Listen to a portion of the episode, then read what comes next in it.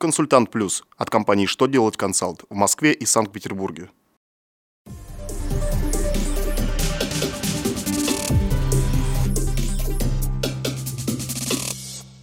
Добрый день! Для вас работает служба информации телеканала «Что делать ТВ» в студии Кристина Альшевская. Сегодня в выпуске вы узнаете Можно ли учитывать в расходах компенсацию сотрудникам затрат на ГСМ, если они используют личные автомобили? За счет чего правительство надеется повысить качество судопроизводства в стране? Какой штраф вводится за самовольное проникновение на охраняемые объекты? Итак, о самом главном по порядку.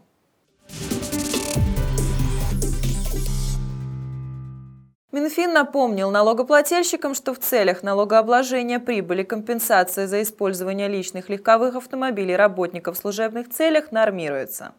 В расходах, уменьшающих налогооблагаемую прибыль, суммы такой компенсации учитываются в пределах норматива, установленного постановлением правительства.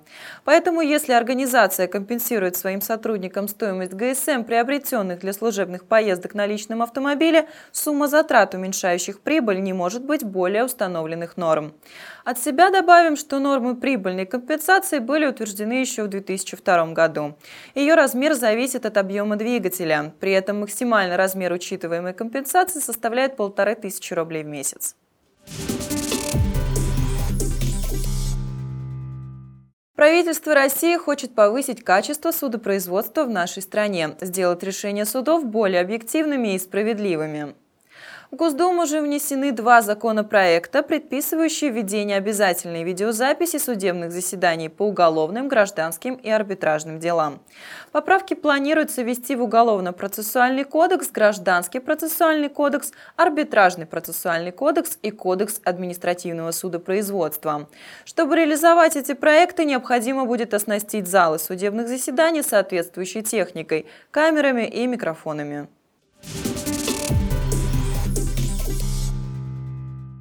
В Уголовно-процессуальный кодекс и Кодекс об административных правонарушениях внесены поправки, направленные на усиление ответственности за самовольное проникновение на охраняемые объекты.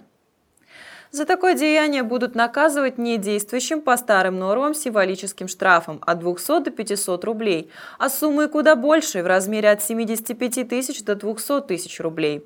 Кроме того, нарушители лишатся орудия, с использованием которого было совершено правонарушение и фото или видеоаппаратуры. Также им будет грозить и арест сроком на 15 суток. Такие изменения, по мнению авторов законопроекта, просто необходимы в рамках противодействия терроризму.